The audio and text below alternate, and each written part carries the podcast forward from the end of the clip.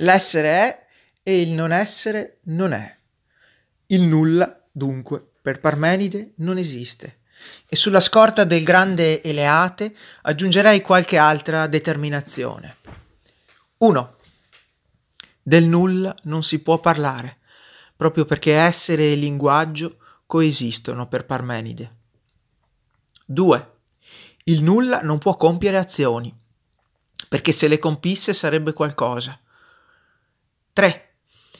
Il nulla non può turbare la tranquillità di qualcosa che esiste. 4. Il nulla non può toccare qualcosa. 5. Non ci si può rifugiare nel nulla. 6. Il nulla può molte volte tendere ad essere, specie se lo si nomina, ma continuerà ad essere nulla.